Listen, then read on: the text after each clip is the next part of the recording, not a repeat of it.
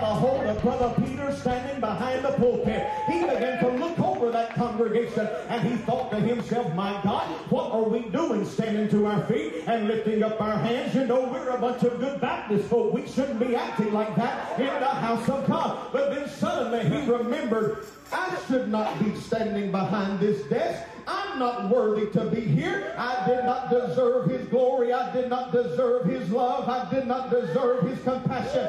He was reminded that just a little over a month and a half ago, they caught him cussing on the corner. He denied Jesus three separate times. He cursed him and said, I do not know him. But yet he remembered the words of the angel when he said, go back and